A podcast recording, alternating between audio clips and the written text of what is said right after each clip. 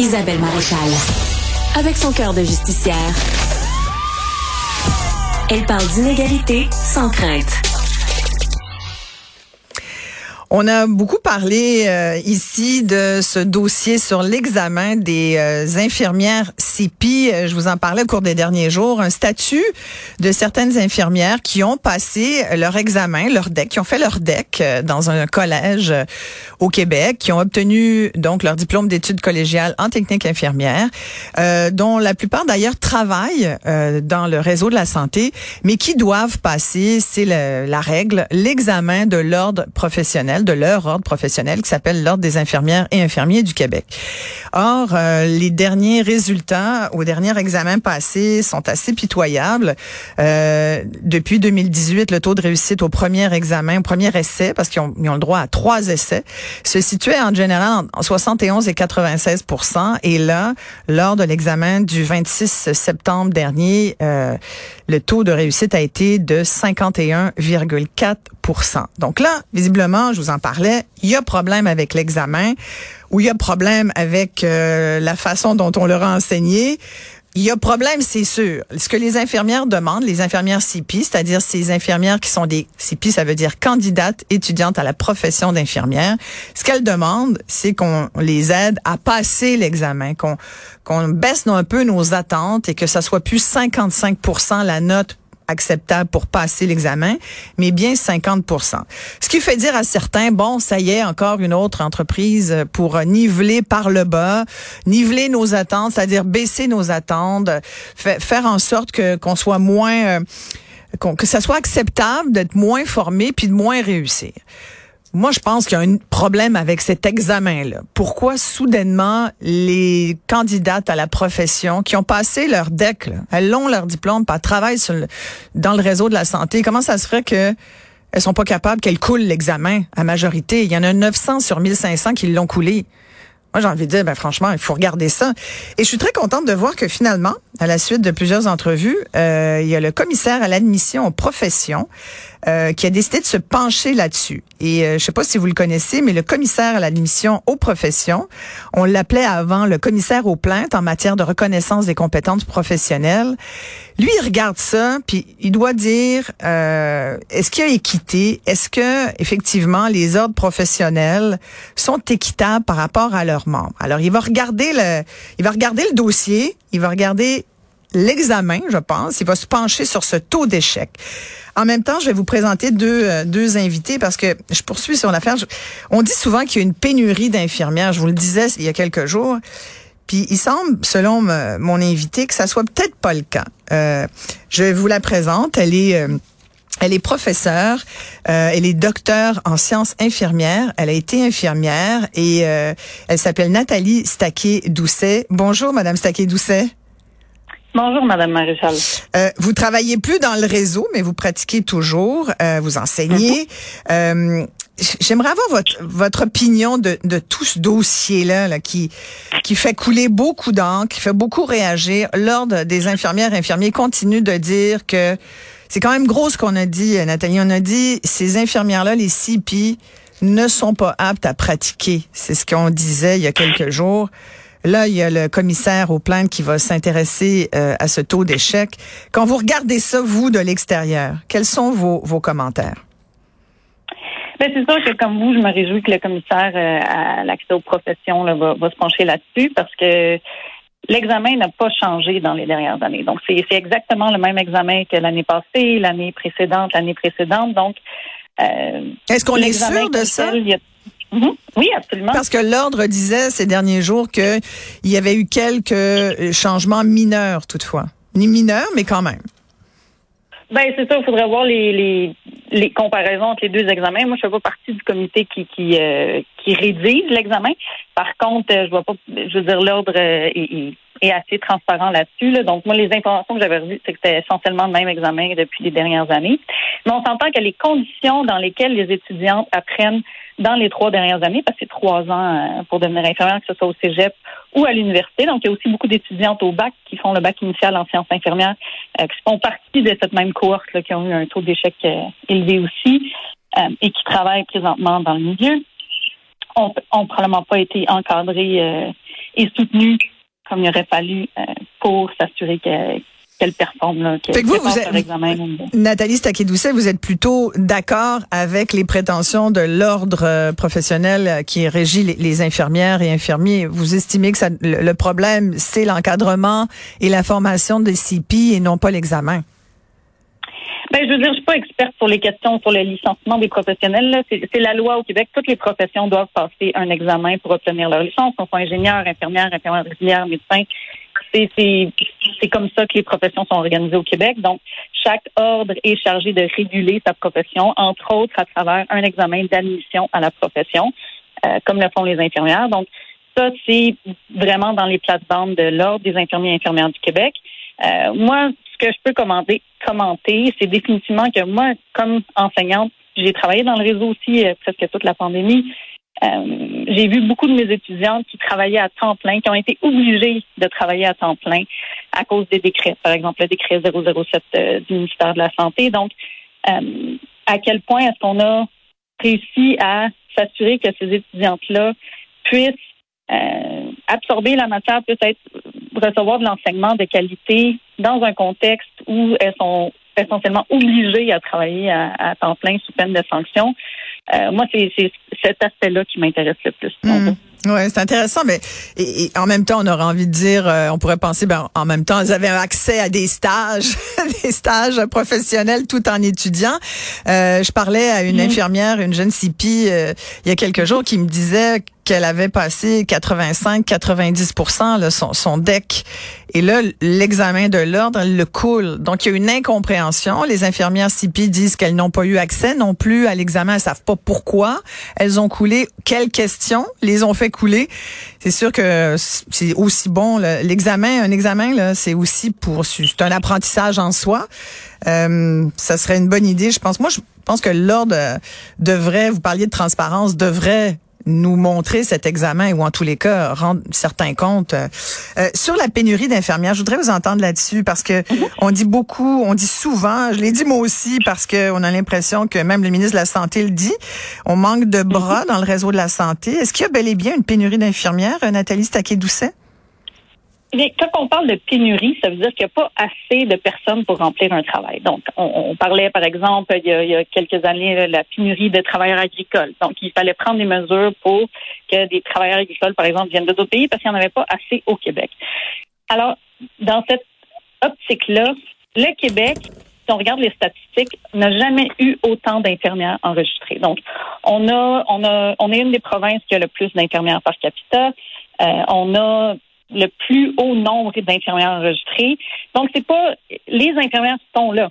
C'est la, crise qu'on vit en ce moment, c'est une crise de rétention. Donc, on a beaucoup de problèmes à retenir les infirmières dans le réseau, beaucoup à cause que beaucoup de milieux euh, adoptent des, des modes de gestion qui sont carrément déshumanisants pour les infirmières. La pandémie a exercé, exacerbé ça, le temps supplémentaire obligatoire, euh, des, des conditions de travail vraiment violentes pour les infirmières. Et donc, on n'est pas dans les années 40 ou 50, on était obligé d'habiter à l'hôpital euh, 7 jours sur 7. Donc, on a le droit de choisir de pas euh, de pas euh, laisser notre peau au réseau. Et donc, beaucoup d'infirmières choisissent de faire d'autres choses que travailler dans le réseau public. Donc, pour vous, c'est une crise de rétention du personnel infirmier et non pas une crise de pénurie de main-d'œuvre. Exactement, parce qu'on n'a jamais eu autant d'infirmières au Québec. Donc, pour moi, c'est absurde de parler de pénurie. Et si on continue à regarder le problème sous l'angle de la pénurie, on ne va jamais régler les problèmes qui causent, qui sont vraiment à la racine de la crise qu'on voit dans le réseau de la santé en ce moment. Hmm. On va y revenir, euh, Nathalie, parce que euh, on va se demander aussi comment les retenir. Mais là, on a un beau, on a un bel exemple. Là, on a à peu près 900 mhm. étudiantes. Euh, enfin, elles ne sont plus étudiantes. Elles ont gradué d'un DEC. Mhm. Elles peuvent donc pratiquer à partir du moment où elles passent l'examen de leur ordre professionnel.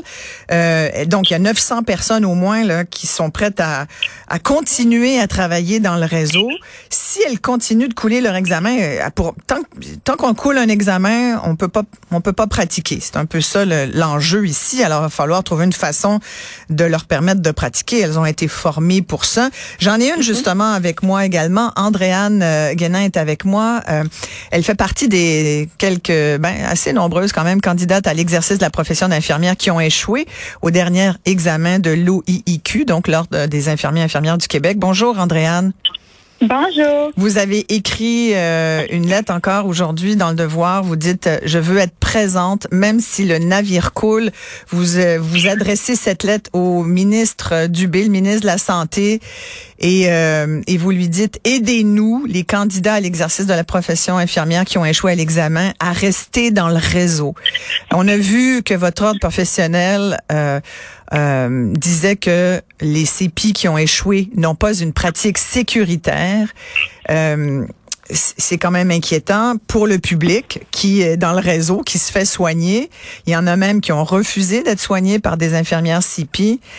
Comment vous vous sentez aujourd'hui face à tout ce dossier-là qui est en train de prendre des allures de saga? Là? Je vais être franche avec vous. Actuellement, c'est pas juste de la peine que je vis, mais c'est de l'incompréhension parce que j'ai vraiment aimé la comparaison qu'on a faite. Là, il y a un journaliste qui a mentionné a une pente qui est trop abrupte puis que tout le monde se fait mal, c'est que c'est la pente le problème. C'est pas juste les skieurs. Et j'ai fait partie, moi, de celles qui l'ont échoué trois fois. J'ai pas honte de le dire. C'est ma troisième fois, c'est ma dernière fois. je vis de l'injustice. Si on mentionne que tout le monde l'échoue, puis qui finalement il laisse une chance aux autres, pourquoi qu'il ne rectifie pas le tir non plus avec ceux qui sont à leur troisième chance? Pourquoi nous, on est exclus des statistiques qui montrent que 50% presque 50% l'ont échoué, alors qu'il exclut celles que c'est leur deuxième ou troisième échec? Parce que quand on lit les petits caractères avec le taux de réussite, on le voit pas, ça. Il y en a plus, on n'entend juste pas parler qui l'ont échoué. C'est vraiment décevant de voir que nous, on compte pas. Euh, moi, j'ai travaillé en CHSLD, puis j'ai travaillé aussi à l'hôpital. Fait que j'ai été prendre mon expérience, j'ai vu différents milieux. Je trouve ça décevant de voir que euh, on ne sait pas reconnaître, on sait pas reconnaître pour la personne qu'on est. On a des bons feedbacks de nos chefs d'unité. Nos chefs d'unité sont sur les étages pour évaluer justement la sécurité des gens autour de nous, surtout des patients. Euh, on a réussi à avoir pendant trois ans d'études des enseignants qui sont qualifiés, qui ont su répondre à des exigences en voyant quel étudiant qu'on était. Puis, on a réussi à se rendre à la fin de notre parcours de DEC avec des évaluations écrites et des évaluations euh, en stage. Et dans ma tête, c'est qu'on était quand même aptes. On ne représentait pas un danger. Puis l'ordre ne nous aurait pas permis d'être CP sur des étages si on était dangereuse. Et d'ailleurs, on gère une équipe qui on est dans les ratios. Dans votre lettre, Andréane, vous dites si mes compétences n'avaient pas été adéquates en trois ans de DEC, j'aurais pas obtenu mon diplôme collégial ni eu accès à mon emploi de CIPI. Euh, CIPI, vous êtes infirmière, c'est un, un, statut quand même d'infirmière. Ce n'est pas seulement mon cégep, vous dites, celui de Sherbrooke, qui peut être tenu pour responsable de ce taux anormal d'échec, puisque c'est là le résultat uniforme de la province. Mais ça remet en cause, ça remet en cause quelque chose. C'est soit l'examen, et, et, donc, à ce moment-là, d'une certaine façon, ça remet en cause les, exigences de l'ordre euh, professionnel qui régissent la profession d'infirmière au Québec, ou ça remet en cause l'éducation, la formation collégiale des futures infirmières et infirmiers. Mais ça remet en cause quelqu'un. Oui, mais pour, euh, pour aussi ce qui est par rapport à l'éducation, j'ai quand même des amis, tu sais, si on le mentionne pas, on le voit pas, mais j'ai des amis qui font partie du bac qui l'ont échoué aussi. Il y a des, il y a plusieurs étudiants qui communiquent ensemble. Là. On, se soutient beaucoup. il y en a d'un peu partout au Québec, euh, de soins infirmiers, bac. On voit que c'est pas juste une institution en tant que telle. C'est ça qui est déplorable. Puis nos professeurs ont vraiment su nous, nous aider là. Par exemple, moi, après mon deuxième échec, je suis retournée au cégep pour voir une de mes enseignantes. Elle a accepté de m'aider puis de me faire comme un petit cours privé pour revoir une, une notion que je veux être sûre de bien maîtriser. C'est quand même un bon encadrement. Mais vous l'avez coulé trois fois l'examen en théorie, Andréane. Là, vous, va falloir que vous refassiez votre deck? Oui, mais comme je disais, là, je raccroche mon stéthoscope, puis c'est pas vrai que je vais avoir encore euh, le goût d'aller dans la santé si c'est pour me faire fermer une porte. Je considère que je fais attention à mes patients, je les traite, comme je disais, comme chaque personne que j'aime. Quand on a des proches dans la, sont malades ou hospitalisés, entre vous et moi, on veut qu'un sourire, ça fasse la différence, que la personne ait confiance en nous dans nos soins. Mais on ne voit pas si la personne, l'infirmière devant nous, avait 55% ou 54% Ça, on ne le voit pas. Là, vous travaillez où exactement en ce moment, Andréane, comme infirmière CIPI? En ce moment, je ne peux plus être CIPI parce que même si l'ordre avait mentionné que les CIPI pouvaient rester sur les étages, c'est pas le cas pour ceux à leur troisième, à leur troisième échec. Fait que moi, ils ont perdu quelqu'un du réseau de la santé. Mais Ils vous étiez où? Vous étiez où avant? Moi, j'ai travaillé à, à l'hôpital euh, en gastro-entérologie à Sherbrooke. Mhm. Puis j'ai travaillé aussi en CHSLD pour justement voir différents milieux puis apprendre plus. Mm. Fait que j'ai pas juste euh, suivi un module. C'est ça qui est difficile. J'ai fait plusieurs. euh, c'est des spécialités, si on veut. Ouais. Là, vous vous demandez que la note de passage soit rabaissée à 50% euh, C'est sûr que d'un point de vue euh, public, là, pour les patients et tout, on se dit bon, une infirmière qui aurait qui passerait à 50% 51 c'est comme la, la maîtrise de la moitié euh, du, travail ou des, des compétences. Euh, ça fait beaucoup réagir certains profs qui disent ben voyons donc si ça continue, on, on fait plus passer d'examen du tout, puis on accepte tout le monde, puis on rabaisse nos attentes. Est-ce que vous pensez que c'est vraiment la meilleure chose que de demander qu'on rabaisse la note? Personnellement, je crois que cette majoration-là pourrait aider parce que, tu sais, quand tu vois que c'est même tes meilleurs de classe qui ont eu de la difficulté à cet examen-là, il y a quand même une question à se poser, peut-être sur la syntaxe, peut-être sur les questions, leurs difficultés ou quoi que ce soit. Mais je pense que le meilleur moyen, ça serait vraiment de dire, est-ce qu'on pourrait leur permettre d'exercer encore en tant que CP supervisé, par exemple, ou euh, les mettre comme infirmière, mais avec une infirmière qui va s'assurer de, de surveiller plus la personne pendant un temps X, puis donner un compte rendu, un peu comme un stage, pour Ouais. s'assurer de la protection du public, puis évaluer aussi sur le terrain. Parce qu'il y a aussi le côté, euh, le, j'appelle ça le care aux patients, là, comment qu'on s'occupe d'eux. Le sourire dans la journée, la bonne humeur. Quand on apprend une mauvaise nouvelle, on a besoin d'un support moral. Ça, ça s'apprend pas dans les livres d'école. Merci beaucoup, Andréane euh, Guénin, étudiante en soins infirmiers à Sherbrooke. Euh, En conclusion, Nathalie Staquet-Doucet, vous êtes docteur en sciences infirmières. euh, euh, vous enseignez également. Euh, vous avez entendu le témoignage d'Andréane. Euh, comment vous voyez ça? Oui, je suis très heureuse que les CPI en ce moment font entendre leur voix par rapport à ça, parce que je pense que c'est important d'avoir d'ouvrir un dialogue là-dessus. Euh, et moi, je suis toujours très heureuse quand j'entends des, des infirmières ou des étudiantes infirmières euh, dans les médias. Euh, par contre, vous aviez mentionné, il y a une personne qui est responsable de ça. Moi, je pense que c'est rare qu'il y a juste un facteur qui mène à ce genre de, de situation-là. Donc, euh, ce serait quelque chose définitivement qu'il faut observer. Comme Andréane l'a mentionné, euh, celles qui en sont à leur troisième essai, est-ce qu'on pourrait leur en donner un quatrième ou s'assurer que, tu sais, il y a beaucoup de possibilités. Mais pour ça, il faut aussi regarder comment on a fonctionné dans les maisons d'enseignement, comment le réseau lui-même a fonctionné aussi. Voilà. Parce que moi, je me souviens, moi, j'ai passé mon, mon, mon examen il y a 12 ans. Mais dans mon milieu, on me donnait des cours pour aider à passer l'examen. Donc, on me libérait, on me disait, OK, t'es pas obligé de rentrer cette nuit euh, parce que demain, on me donne une formation, par exemple. Donc là, en ce moment, particulièrement les milieux de soins, les hôpitaux, les, euh, ont une opportunité particulière pour démontrer aux CPI à quel point qu'elles sont valorisées, qu'ils veulent les garder. Et justement, on parlait de rétention. Ça, c'est une mesure de rétention fondamentale. Et toutes ces, ces, ces CPI-là doivent se sentir soutenus par leur milieu en ce moment. Et tout doit être mis en œuvre pour leur, leur permettre de réussir. Ben, c'est ce que je comprends de votre témoignage. Merci beaucoup, Nathalie Staquet-Doucet. Ce que vous dites, dans le fond, c'est qu'il faut, on n'a pas les moyens de perdre ces 900 infirmières. Euh, il faut absolument euh, euh, leur trouver un, un- un encadrement puis les aider à réussir. Exact. Merci beaucoup d'avoir pris le temps de nous parler. Merci. Au revoir.